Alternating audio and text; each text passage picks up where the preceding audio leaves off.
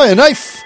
Hello, mate. How are you doing? Yeah, I'm not too bad. Hello, everyone. Welcome back to another We Need to Talk About Movies podcast. And this week, we need to talk about The Isle of Dogs 2018 Wes Anderson animation. So it's his second animation film, isn't it? Yep. After the fantastic Mr. Fox. You've seen that, I take it? Yeah, I watched the fantastic Mr. Fox and I didn't even need to be told when I saw the trailer for The Isle of Dogs that it was a Wes Anderson film because you just recognise the animation instantly, don't you? Oh, yeah. It's so distinctive, isn't it? Yeah, it is. Yeah, even the framing of all the shots, it's recognisable as a Wes Anderson, isn't it? And then, then when the trailer went on to say, you know, it's a new Wes Anderson film, Isle of Dogs, I was just like, I need to see that. But that was like over two years ago, Nathan. You've only just watched it, or have you watched it before? No, no, I've only just watched it. Basically, Yeah, me too. I went after seeing the trailer. I went on a bit of a Wes Anderson binge, and not a huge one. I bought a few films, uh, The Grand Budapest Hotel. Uh, I bought my own copy of Fantastic Mr. Fox, Moonrise Kingdom, uh, uh, The Life Aquatic with Steve Zissou, Oh, and a few other bits and pieces. And um, the person I was meant to be going with backed out, and uh, it just sort of I missed it at the cinema yeah. as a result of it, and then just sort of haven't got round to watching it since. Yeah, I don't know what happened, why I haven't watched it yet, because it's usually Wes Anderson film comes out, I'm I'm on it straight away. But this time, yeah, I hadn't watched it yet, and I wanted to. It wasn't I didn't want to watch it, but um, finally have watched it, and I've watched it for this, which is great. And it's it, we are this is the third film from like one of my favourite directors as well. So we've done, you know, we've had Scorsese now, we've had The Coen brothers. the Coen brothers, yeah, and now Wes Anderson has featured as well. So yeah, really, really exciting stuff. Looking forward to talking about it with you, Nathan. we should do a podcast about it. I don't want to. Oh, I could tell you about my week instead. No, no. Definitely do a podcast on it, really. So we'll be talking about uh, the Isle of Dogs coming up. This is episode 15, Nath, by the way. Fuck off. Ploughing through them, haven't we? Yeah, over three months we've been doing this. That seems. It doesn't seem like we've done. It seems like five minutes ago we Yeah. started this. It's good, isn't it? And I must say that as of this point, the last episode that we uploaded, but not recorded, we've recorded Jojo Rabbit, but the, that hasn't gone live in this reality yet. And the last one that went up was The Truman Show. Really massive response on that. More downloads than any previous podcast, Nath. Well, that's excellent. Yeah, it's good. So it's hopefully introduced a lot of new people to the podcast. So welcome on board, everyone. Hope you're enjoying this. Hi. But yeah, I put up on uh, a question on our YouTube channel, Summit or Nothing, and just said, you know, the Truman Show's gone up. And I said, what is your favourite dramatic role from Jim Carrey? I just thought I'd ask people out. Day Hughes Hike said, this one, love the Truman Show. Boiled Egg and Rook's Foot, they, I think they missed the dramatic bit in there because Boiled Egg said Ace Ventura, unless he thinks that is a dramatic role. And Rooksfoot said Me, Myself and Irene, which I think Me, Myself and Irene is possibly one of my favourite Carrey uh, Yeah. comedies. Well, Carrey's he's let off the chain completely. In me, myself, and Irene, isn't he? you know what I mean? Like more, it, it felt even more so than Ace Ventura. Ace Ventura had like a, a very strong sort of narrative to it, didn't it? But Yeah. I think me, myself, and Irene playing someone with schizophrenia, he was really sort of just given free reign to do what he wants, wasn't he? Um, I don't know. I think sort of I really liked him in Eternal Sunshine of the Spotless Mind. Yeah, me too. You know, I thought that was a great film. Um, RP said Internal Sunshine of the Spotless Mind, and so did T in Valhalla as well. That was their choice. I don't know. I think yeah, for me it would be between that and the Truman Show. Yeah, I think so too. I'm trying to think what other dramas he's actually done. He's done a few, hasn't he? But yeah, those two are the ones that stand out for me too. Um, and also, uh, Walks with Ollie also said me, myself, and Irene. And then he said, but I think it was last year when I saw a video that he can do his Grinch face without makeup. He is a rubbery faced chap, isn't he? Not Walks with Ollie, Jim Carrey. I loved watching some of his early stand up where he does his Clint Eastwood. Oh my god, it's incredible, isn't it?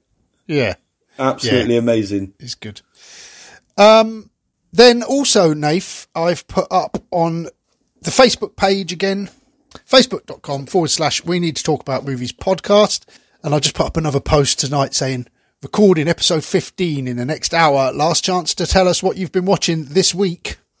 And Simon Viles says, Baby Driver, great film. Only just got round to watching it. You seen that, Nath? I've seen it on Netflix advertised recently. I haven't actually got round to watching it. Yeah, it's good. I had to sit waiting for my son to do something a few years ago, and it was a case of either driving home and then going back, or just sitting in a car. And I thought, oh, I'll just sit in the car and watch a film on Netflix on my phone. And I watched Baby Driver on my phone, but yeah, did really enjoy it. Edgar Wright sort of car chase film, and the the driver's always got his headphones in, drives to music. Yeah, brilliant Right, cool. bit of, good bit of fun. Keith Chapman said, I've watched Greenland after listening to your review. Predictable but enjoyable enough, even with a little bit of dodgy CGI. Also watched Tenet, but need to watch it again. Has missed 10 minutes and didn't know what was happening. I've heard people have watched Tenet and haven't missed 10 minutes and didn't know what was happening. What is Tenet? The new uh, Christopher Nolan film seems a bit sort of Matrixy. It's bits of a bit sort of what's the other one he done with Leonardo DiCaprio where they go into dreams. It all seems a bit similar to that. Oh, Inception. Inception, yeah. I must say though, I not it wasn't one that I wanted to race out and watch.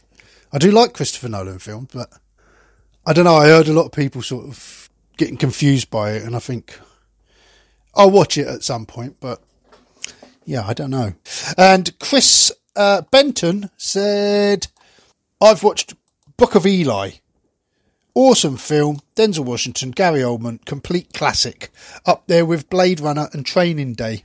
Okay, I don't think I've seen that. No, I don't think I have either. I haven't seen Training Day either. It's one, even though Training Day is one that I own, that's in my collection of DVDs that I haven't yet watched. So I'm working my way through that. I've watched a couple this week from that. So that was the feedback from the people. oh no, and then Nath, because next week we're going to watch a film recommended by our audience. Right, okay, yeah. So I've put up a post on the Facebook page. Um, if you're listening to this now, it'll be too late. We've already watched it. We've already watched and reviewed it, but at this moment we haven't. But once this vid- this podcast's gone up, God, this is complicated.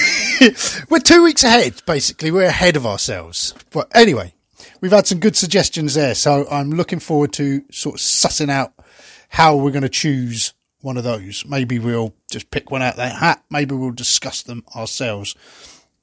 But um, yeah, I won't go into it anyway. We'll uh, save it for the episode. Be a surprise. oh, well, that's that was some some nice feedback, Trev, wasn't it? That was good. Yeah, busy this week. Yeah. So that's that's all we've got time for now.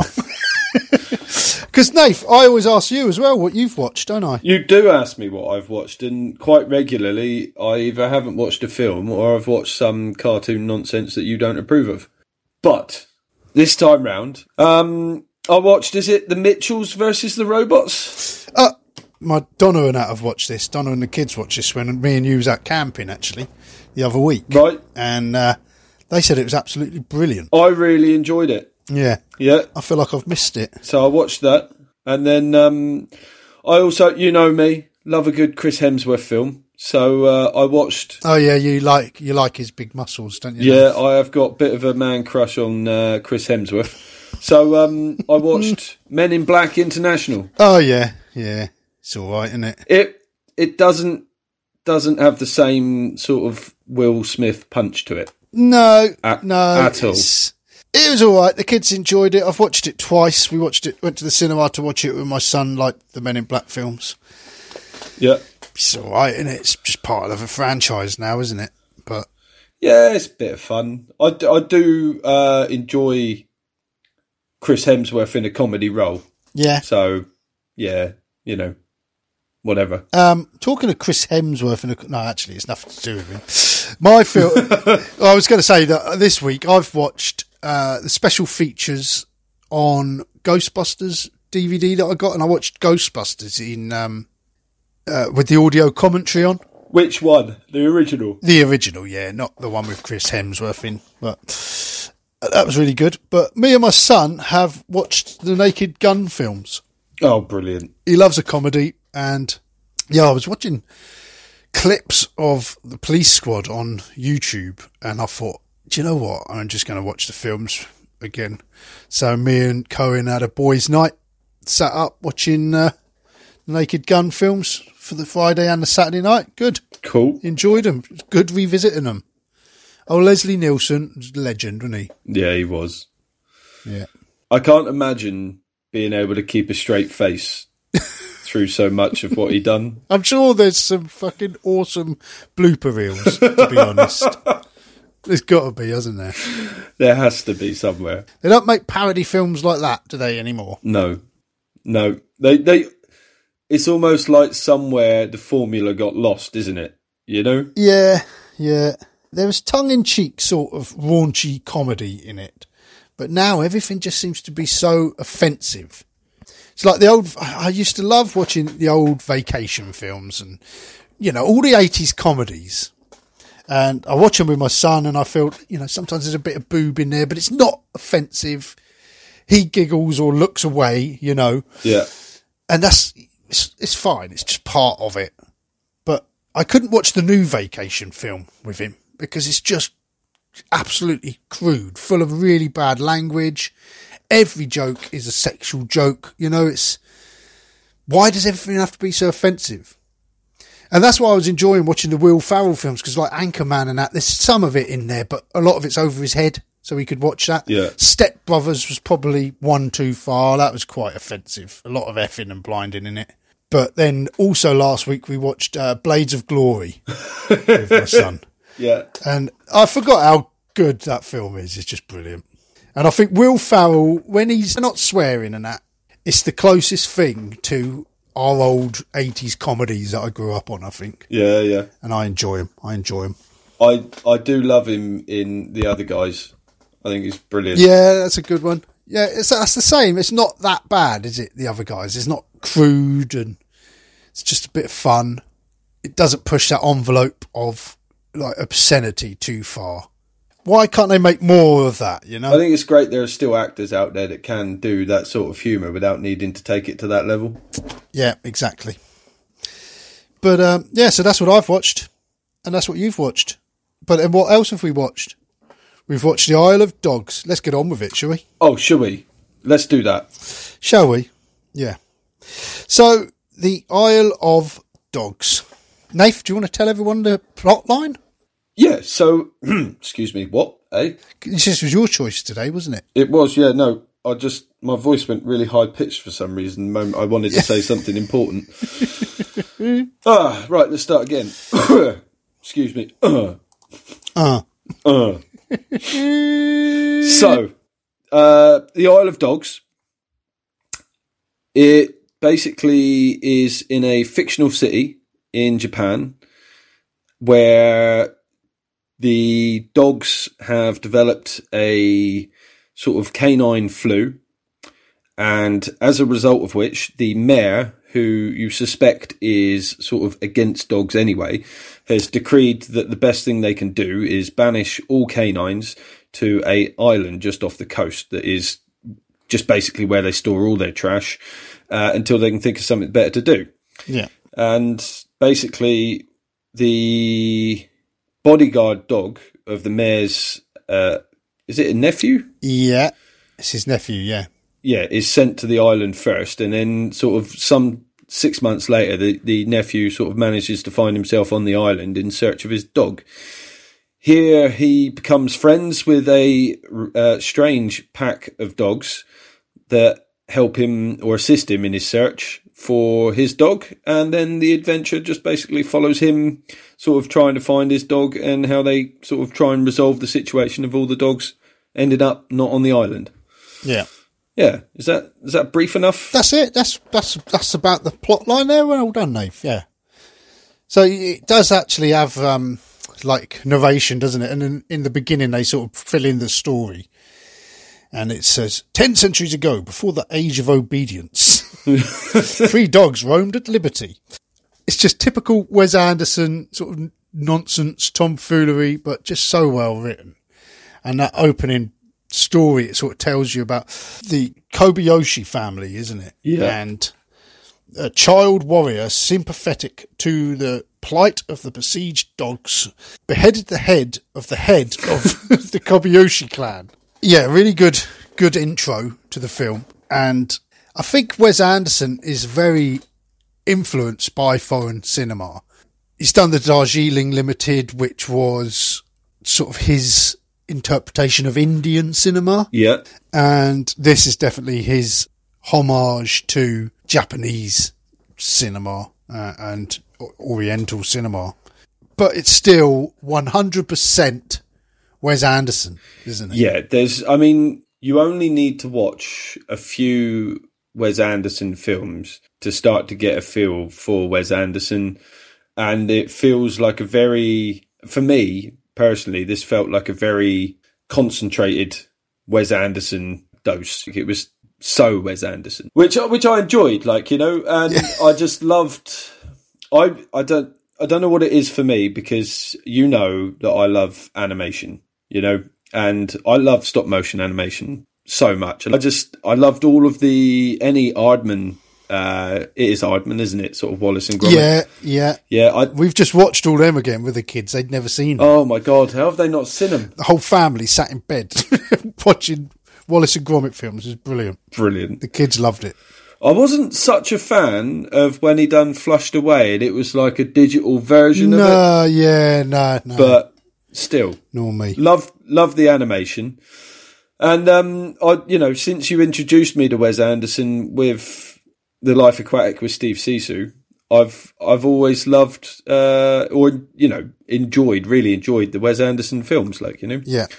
so this was just you know it was a no-brainer really i can't believe it actually took me so long to get around to watching it No, I was the same when I was watching it. I was thinking, why haven't I watched this yet? I don't know. I was a bit because I one of my favourite Wes Anderson films, and I don't know why I keep coming back to it, is Moonrise Kingdom, Yeah, and uh, that's what we. You, that's what you suggested at first, wasn't it? Yeah, yeah, yeah. And uh, you know what? I just stumbled across it. It was on TV one night, and I was watching it, and I was just like, I know this, and I know, and I didn't even look at it, and I I knew there was something about it that was so familiar with me. And then when I found out it was Wes Anderson, I was like, right, yeah, that makes perfect sense. Yeah. Uh, and then I went and bought the DVD and watched the whole thing. Anyway, so I was a bit sort of, I wanted to go and see it, but then not everybody enjoys a Wes Anderson film, do they? I think this is what it comes down to, No. Yeah. you know. And it's um, it felt like something I wanted to watch with someone else. I should have just rung you. We should have gone and watched it. Yeah. that's what should have happened. Yeah. That. Well, Nath, the cinema's open again next month, so the next Wes Anderson film, we'll go there opening night, yeah. watch it, and then come and record a, a podcast. We could sit in the same room and record a podcast afterwards, straight afterwards, talking about it. How does that sound? Let's do that. So, is uh, Moonrise Kingdom? Would you say is your favourite Wes Anderson I film? think at the minute, yeah, it fluctuates. You know, with with all directors, I go through sort of moments of like really enjoying, like you know, after watching Jojo Rabbit, like my new sort of favorite um, Taika Waititi film is uh, is that is that how you say it? Taika Waititi. Taika White Titties. Ta- But yeah, so anyway, like Jojo Rabbit is now my new um, one of his films. You know that Yeah. guy. So, uh, but prior to that, um, but you know, originally it would have been Thor Ragnarok. But then when I watched um, Hunt for the Wilderpeople, yeah, I know it's yeah, it's hard to choose, isn't it? I think sort of um, when you when you do have a director that you enjoy watching their films, sometimes you build your expectations up, don't you? yeah, You know. And I think maybe there was a little bit of that in it as well, which is why I didn't get around to watching it so soon. yeah. See, because I was, I my least favourite Wes Anderson film was Darjeeling Limited. Right? I'd say it's good. It's still good, and I'd probably enjoy it if I watched it again more so. But I think after Life Aquatic with Steve Zissou, which is hands up my favourite, it's not just my favourite Wes Anderson film. It is one of my favourite films. I just I absolutely love it. It is brilliant. It's because it's about the ocean. I love the ocean. Bill Murray is typical Bill Murray in it. Oh, it's, it's golden Bill Murray, isn't it? Yeah, and it's just perfect Wes Anderson. It's just great. Yeah. Um, but yeah, then I watched the Darjeeling Limited and I found that a bit sort of, it felt longer.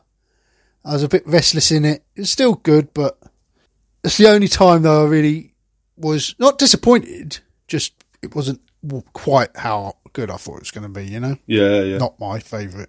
But, um, he certainly, not only does he have his own style, he's now got this compendium of this growing collection of actors who come back time and time and time again, don't they, for his films? Yeah. You know, it started off with Bill Murray and Owen Wilson being in his films and Jason Schwartzman. Yeah. And then they added to that Jeff Goldblum and Anjelica Huston, Willem Dafoe as well. Um, the only actor who didn't get on with him was Gene Hackman when they done Royal Tenenbaums. They really clashed. Right. But I mean, then into Moonrise Kingdom, then they picked up um, Harvey Keitel, Frances McDormand. Oh, the list just goes on, doesn't it? You know, and they all come back, and uh, most of them are in this. And oh, what's the other chap? Um, Edward Norton. Yes. Yeah. As well, Bob Balaban. It just keeps growing. It's brilliant, and I think it must really be great fun to work with him. They all keep coming back. But uh, yeah, the cast in this is it's an impeccable cast, really, isn't it? It is, yeah. You got the chief is played by Bryan Cranston, Breaking Bad fame.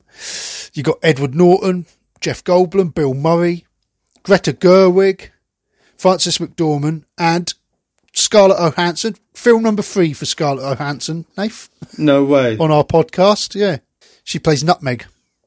Oh, you know what? Harvey Keitel. I didn't realise that was her. No and Tilda Swinton, Liev Schreiber, massive cast, and then a handful of um, sort of Japanese actors as well. Well, I'd be hard pushed to say what my favourite part of the film was because visually it's just mesmerising. Oh yeah, I I absolutely just fell in love with it, and it's not just the you know it's not just the style of animation, it is the classic Wes Anderson sort of shots, you know, the cinematography. Yeah, everything is completely square on, isn't it? So you either get these completely symmetrical sort of landscapes or a completely symmetrical bird's eye view. Everything's square and And the thing is is when you're when you're recording a film and you're having to use when you're not making a set, when you're using actual buildings or actual positions in cities or, or countryside or whatever, you know, you kind of have to deal with what's there. But with animation, you know, when you're building the set and the cast and positioning everything where you want it, the the level of his symmetry just seems to go up a notch, doesn't it? You know what oh, I mean? Yeah. And it's whenever you look at anything in real life, things just don't appear that square on, or you're not, you know, the center of the lens is not perfectly at eye level with uh, the actor or the subject, and the subject isn't perfectly square in the middle of the frame, and it almost it, it, that sort of alerts you to something different in in the way the film is, doesn't it? You know what I mean? Yeah. you just don't see it at all in real life. It almost makes you feel uncomfortable to a degree. You don't see it in many other films, do you? No, for that reason. I and think. if and now if someone uses that, you think, oh, they're trying to be Wes Anderson. yeah, yeah, You know, uh, there's a film called Garden State, which was um, the chap out of Scrubs, the chap out of Scrubs, Yes. wasn't it? It was his. He wrote it and directed it. right. and it tried very much. He tried to sort of borrow Wes Anderson's style for a lot of that film, and I remember I enjoyed the film, but I you couldn't help think but that he's borrowing from Wes Anderson here, you know. Yeah, And I'm sure it's been done before. I mean, a lot of Kubrick, a lot of symmetry in Kubrick's work as well, isn't there? But Wes Anderson takes it to a really unnatural level, but just lets you know you're watching a fantastic, you know, a fantasy film. Even if it's grounded storylines, it's always fantastic, isn't it? I was watching. Uh, I was watching. I think I said I was watching a, a doc, like an interview with um, Wes Anderson and some of the cast members on YouTube, and he was saying that you know because he loves his wide shots as well, doesn't he? And uh, he was saying with a lot of the wide shots, they were making the the models so small that it was he was creating additional complications with the with the filming and the animation but by making yeah. the character so small to get the shot so wide. But you know, it's a proper dedication to his vision, isn't it? You know, yeah. And I just thought with animation, you know, the the lighting in this particularly, yeah, especially like the scene with the the drummer boys, you know, in the opening credits. Yeah, yeah. The lighting in that, in that, the, the animation and the human figures was just breathtaking. It was just really lit like real actors, which is quite rare for an animation, isn't it? Do you know what I mean? Yeah, I think it's a feeling that you can only really get with stop motion. You don't get it with digital animation, no. do you? Proper lighting, isn't it? Lighting that little those little models. But just yeah, I mean that opening scene was sort of mesmerising and it brings us onto the soundtrack. The score of this, a lot of the sort of percussion, sort of I, I take it a Japanese sort of percussion sounding. It just fantastic. Oh, Alexandre Desplat, another frequent collaborator with uh, Wes Anderson. Um, Grand Budapest Hotel, we done.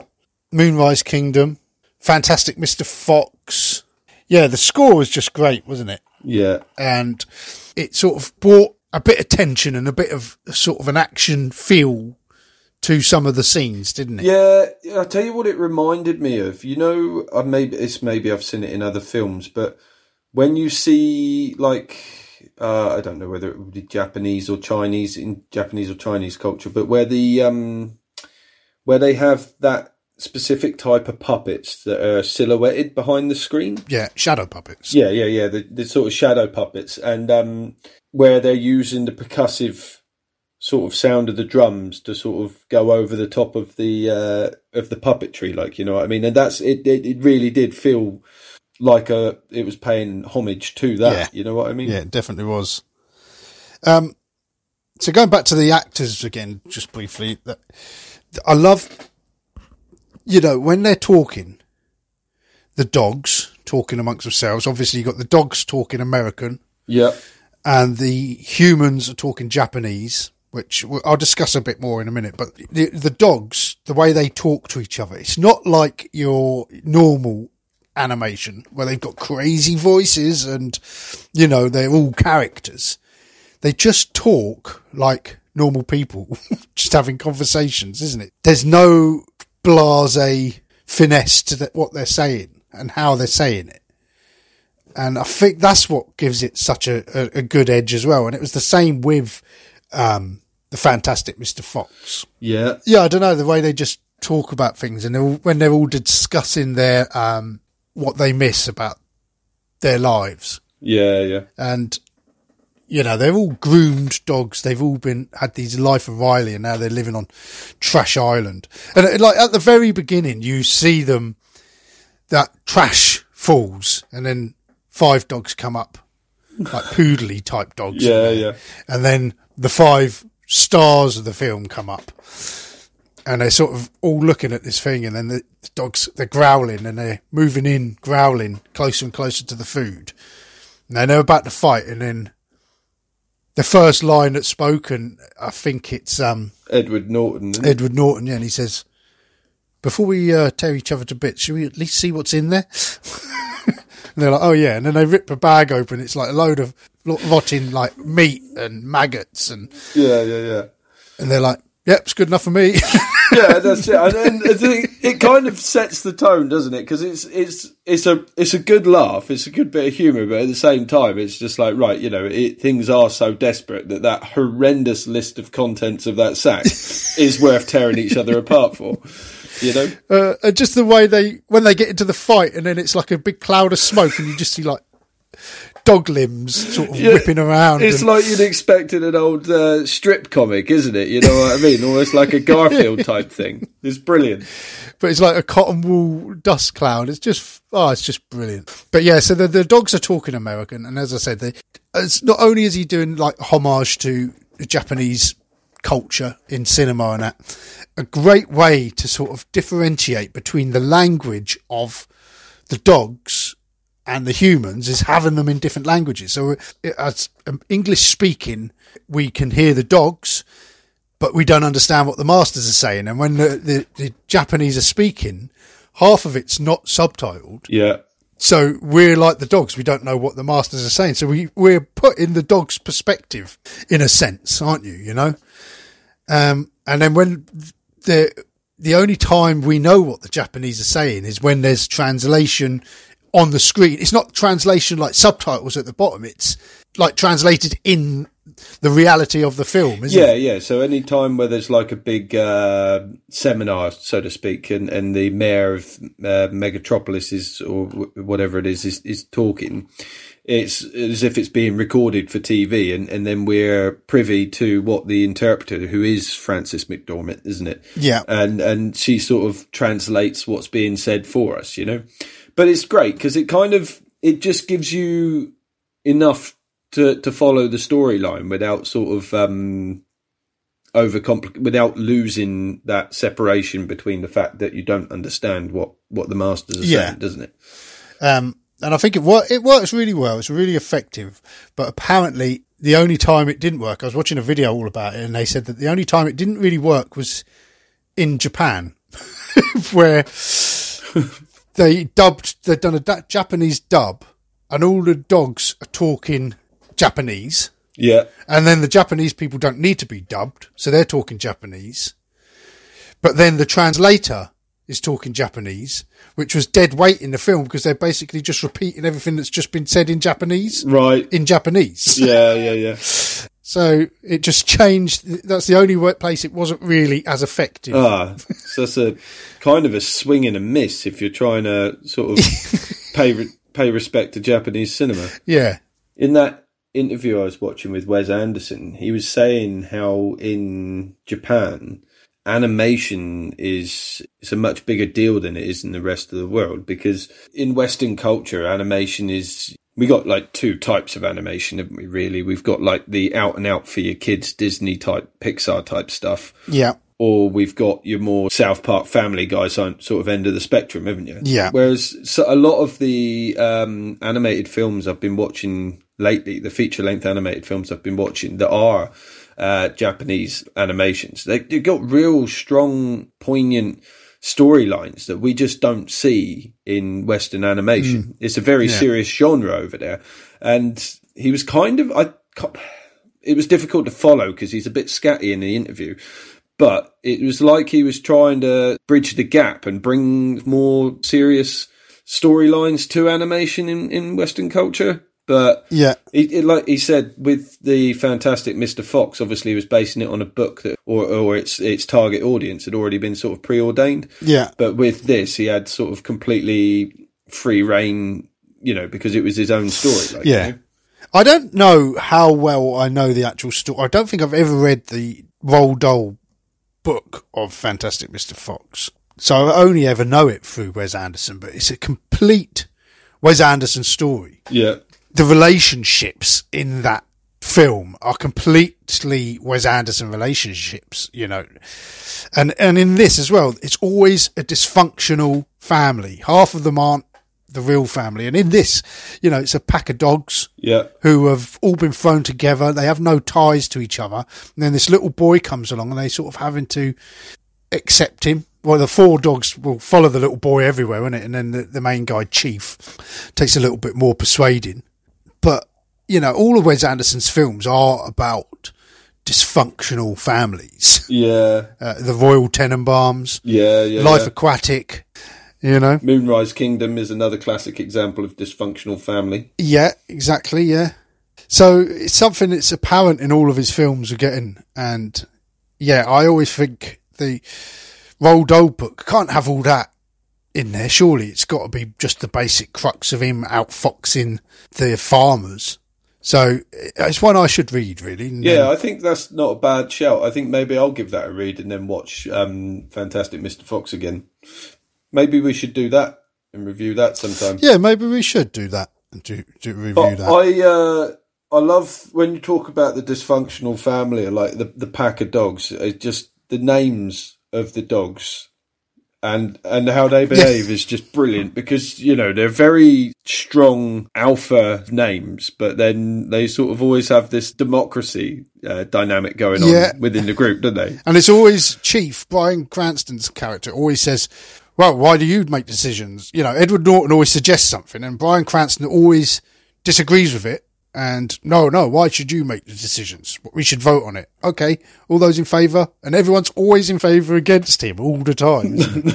but the others do sort of follow Edward Norton everywhere, don't they? Yeah, it's it's weird because what's what's going on in Meg? Is it Megatropolis? Um, Meg Megasaki? Megasaki, yeah, Megasaki. Yeah, what what's going on in Megasaki with uh, Mayor Kobayashi is it's almost like a very deviant dictatorship, isn't Oh it? yeah, it's it's very similar to sort of the brainwashing of Hitler and the Jews, isn't it? You know, it's it's that sort of thing, isn't it? It's telling the people these dogs are bad. You know, they've been in our homes for all these years, and he's comes from the Kobayashi family that is sort of protectors of cats, and now he's in charge of this town that's pro dogs. He's trying to get rid of the dogs.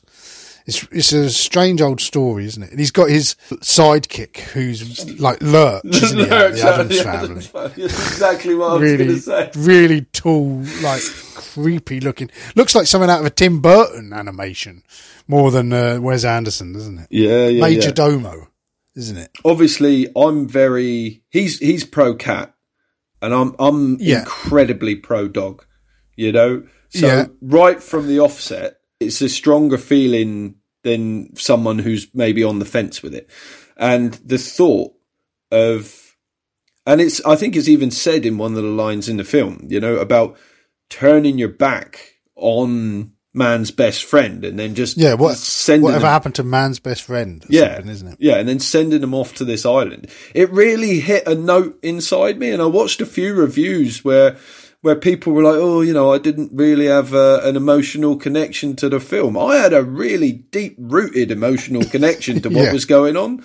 It, and when you first see, uh, is it Spots?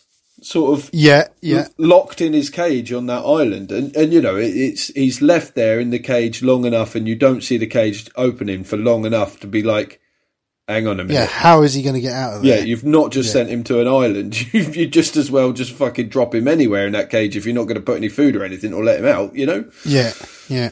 So it was, uh yeah, oh mate, yeah, it did strike a chord with me. I got to be honest with you. So on Megasaki as well, the, the in the city, you've got the mayor Kobayashi is trying to basically banish all dogs, and now he wants to annihilate them. They get they got a plan to annihilate them. You've got a scientist who's trying to find the cure, isn't he, for the dog flu, basically, which is why the dogs have been put there. They got this. Yeah, dog flu that they don't. What do they call it? Snout fever over. or something, isn't it? Snap, yeah. But he's he's sort of pro dog, and then you've got Greta Gerwig's character, who is the only American speaking character in the film, isn't she? Really, the main character, and she's like a foreign exchange student over there, who's campaigning and trying to stir up a revolution against the mayor. So she's the only person who sort of speaks the dog's language in the film, isn't she? Yeah. I don't know whether she was specifically just a tool to be able to uh, get some of the human characters to, to be speaking American to make it easier to understand, or, or because she does she does fulfill a role. She her role sort of starts to tie the plot between what's going on on the island and what's going on on the mainland back together, doesn't it? Yeah. and she drives it in that direction because because as as you talk through the film, like the the scientist is uh, he's developed a cure, hasn't he, for this snout Yeah. fever. But Yeah. when he presents his findings to Mayor Kobayashi, Mayor Kobayashi, you can tell like he doesn't care. And at this point, this is where I mean you've suspected it from the start, but at this point it, it becomes blaringly obvious when he just takes the results from the uh, cure and just tosses it in a fire and burns it Yeah. and you're like, right, okay. And then shortly after that, he has the scientist incarcerated and then poisoned. He does, yeah. It's the uh, scene. It's a great little sequence, isn't it? With the um, the sushi making the sushi, Yes. Yeah, brilliant, yeah, yeah. isn't it? And it's all from the point of view of the person making the sushi, and it's all just yeah, fantastic. So, what, what, what after after that scene when you see that he's, um, you know, he's he's been poisoned and he's announced dead, uh, you're then left with this this hole in the storyline that needs to be filled with the fact that right, we've got the dogs on the island that you're rooting for. You know, they're the heroes of the story, if you like, and then you've got the mayor in uh, in the city that's sort of like getting his way, and you know that the solution is the cure, the antidote, the cure to snout fever, and and you know something has to drive the plot in that direction. And I, uh, you know, a few again, a few reviews that I watched have said that the Tracy Walker character, you know, is is a, a pointless character, but you know. That cure has to be driven back into the storyline Yeah, somehow, doesn't yeah. it? I don't think she's a pointless character, and I think it is to have someone who can talk sort of because it is, a lot of it is about language, isn't it, and about language barriers. And I think having that person there looking in from outside, but also from the like speaking the dog's language, it's it's it works in several ways. Her character, I think. I don't think it it um detracts from it, and I don't think she's just been wedged in there. I think she's part of the overall plan, like you say. Yeah, She's a, a very strong activist type, isn't she? Yeah. And she's not just going to sit idly by while these things are. And she's no, she's also the owner of um one of the dogs, isn't she? Oh, is she the? Is it her dog, the Scarlett Johansson character that does the tricks? Nutmeg. Nutmeg. Yes, it is. I mean that, that that's brilliant. Where she's talking to uh, Nutmeg and Chief are talking, and she's he's like she's like I can do tricks, and he's like oh you can show me some tricks, and then she shows him one, and he's she's like. I'm balancing a bowling, a ten pound bowling ball on my nose when I'm doing this. And he's like, I can see that. And then he imagines it, doesn't he? But the Yeah, animation of how the dogs move, it's just fuck, it just looks like a dog moving, doesn't it? They've got it all yeah. down to a T. This stop motion animation is it is impeccable. But the way that that conversation goes down between them, like like when you were talking about how the actors are just like talking normally, it's not like over overdressed sort of um accents and special voices. It's just you know them talking. It was just so matter of factly. It was just brilliant. It creased me up. and that's something in uh, Wes Anderson anyway. Is that he all the conversations and the comedy moments are just sort of so downplayed, but there's just sort of like a rhythm to it, isn't there? Yeah, that's that's not seen in any other film. You know, these big gags with punchlines don't need to be sort of played out in a in a theatrical way at all. They're just I don't know how to explain it. yeah. I think the problem with some sort of films is where they they set you up, they build you up to the gag, they hand you the gag, and then they almost tell you when you're supposed to laugh. And it's it's almost predictable. Where Wes Anderson has a way of catching you off guard with it, doesn't he? You know what I mean? Yeah, yeah. And it's better that way. It is better that way. Some one of my favourite bits in this is where he's like, they say, "Stop licking your wounds," and then the dog looks up and he's like licking his wounds, and uh, or you're like, "You make me sick," and then he's sick. and it, they're just all like lines, things that we'd say that completely relate to dogs in a, in a more more literal sense. It's just great. There's, and like the fact that every now and then all of them are like sneezing. Yeah, they always got the the sneeze. Yeah, to let you know that they've got this flu. Doesn't Chief pick it like it's a real random scene? Chief Chief just picks a flea off of one of them's nose and then just spits it in a in a Oh. golf hole.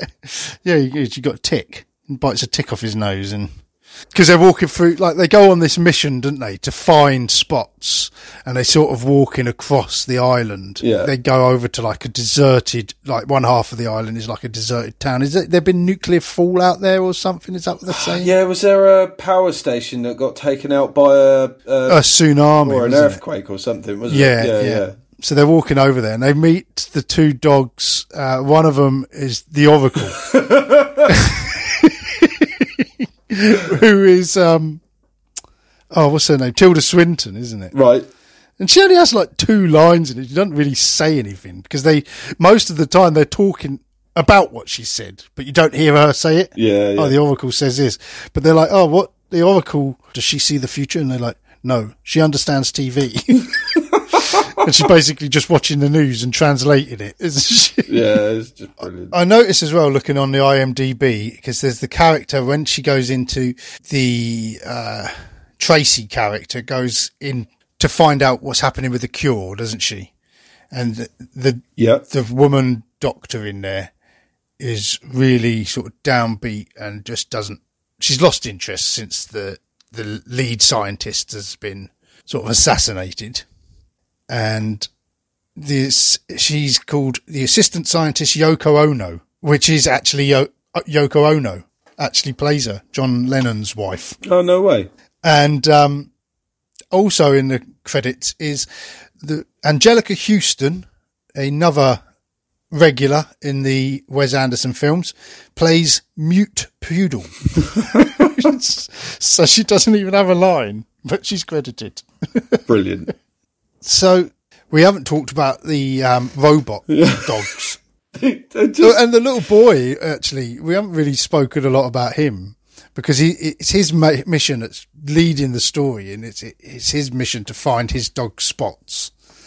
And Spots is like a security dog, and he's got like exploding teeth. yeah, which is great. It's just great, is it? Yeah, spitting all these teeth out and blowing all the the dogs up. There's some great sort of ac- silly action scenes in. Yeah, But the robotic dogs, when you first see them, they always like just appear on the horizon. And was it Chi says, "Who is that? I can't smell them."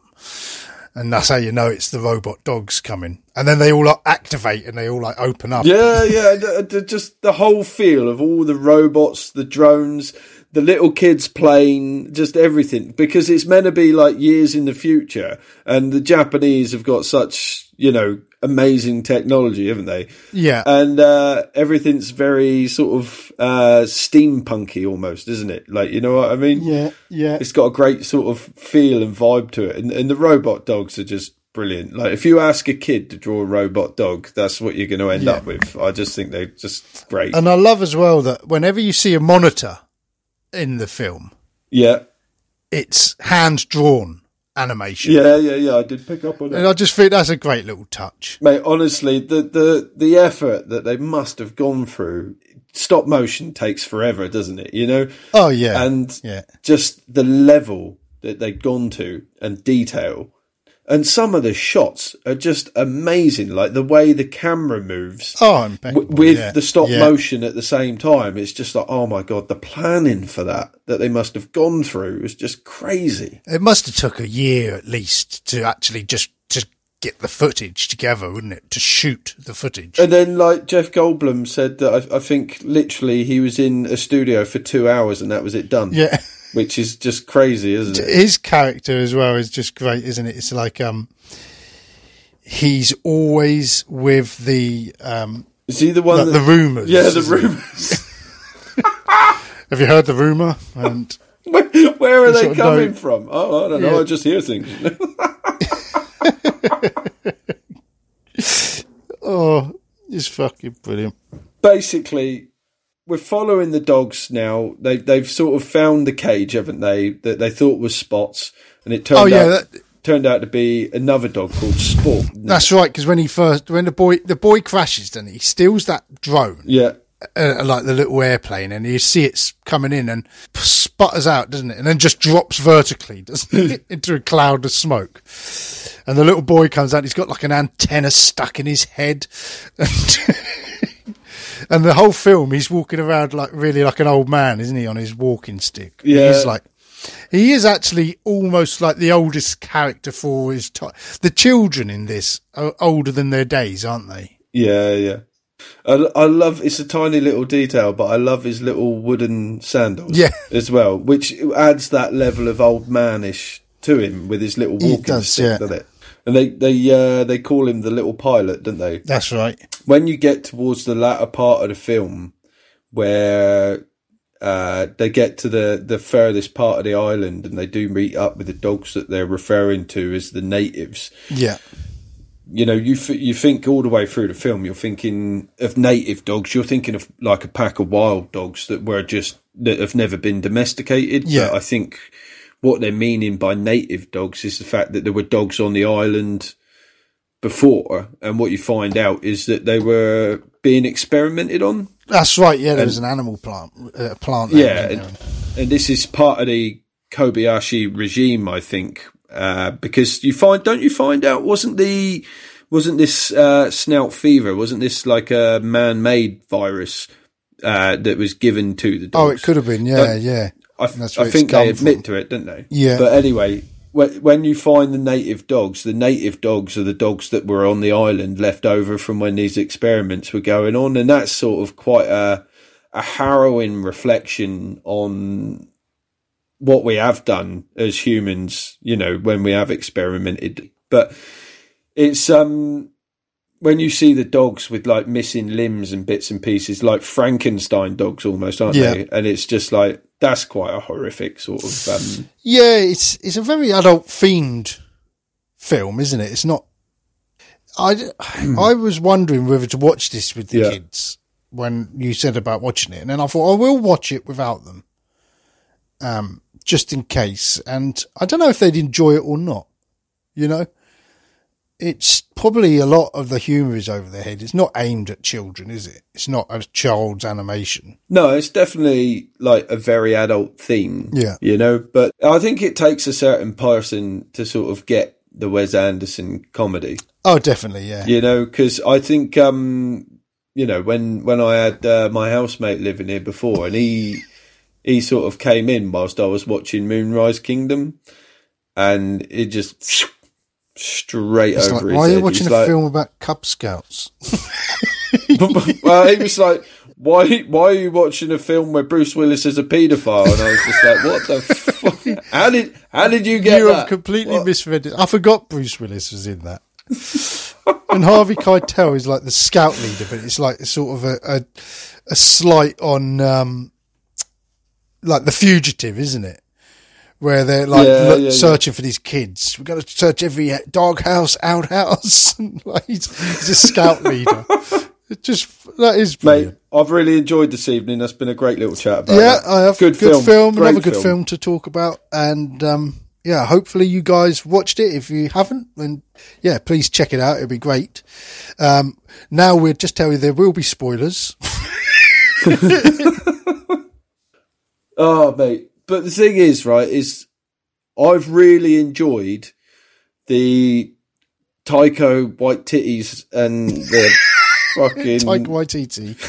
Taika Waititi. Oh my god, I would be so embarrassed if he heard me call him that because I've got a lot of respect for him as a director. But for for him and uh, Wes Anderson's, like you know, your directors of that sort of vein.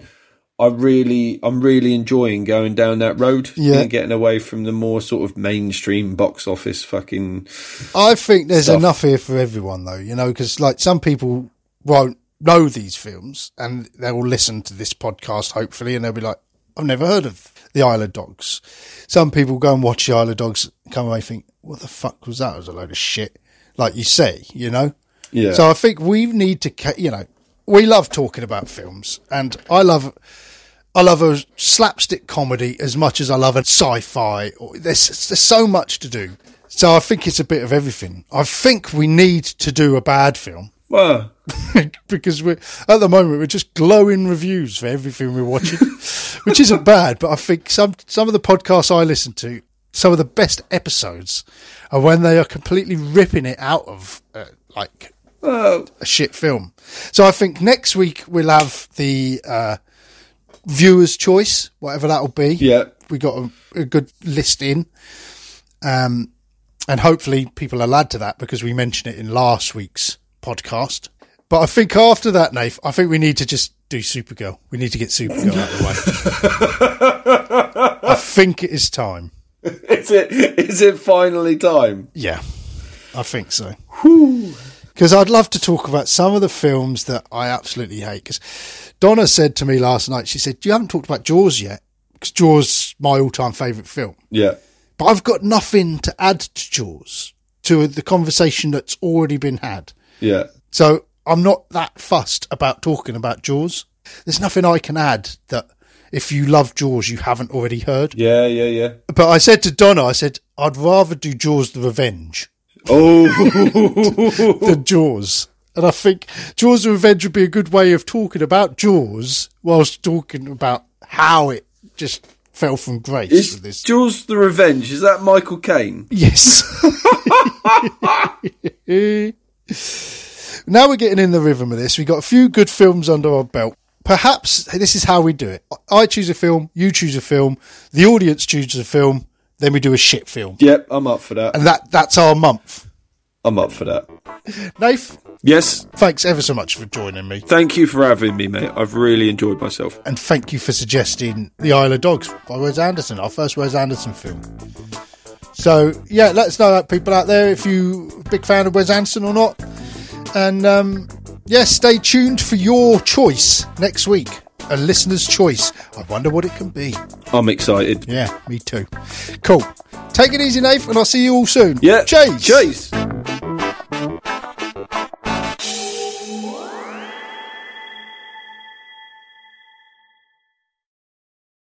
The family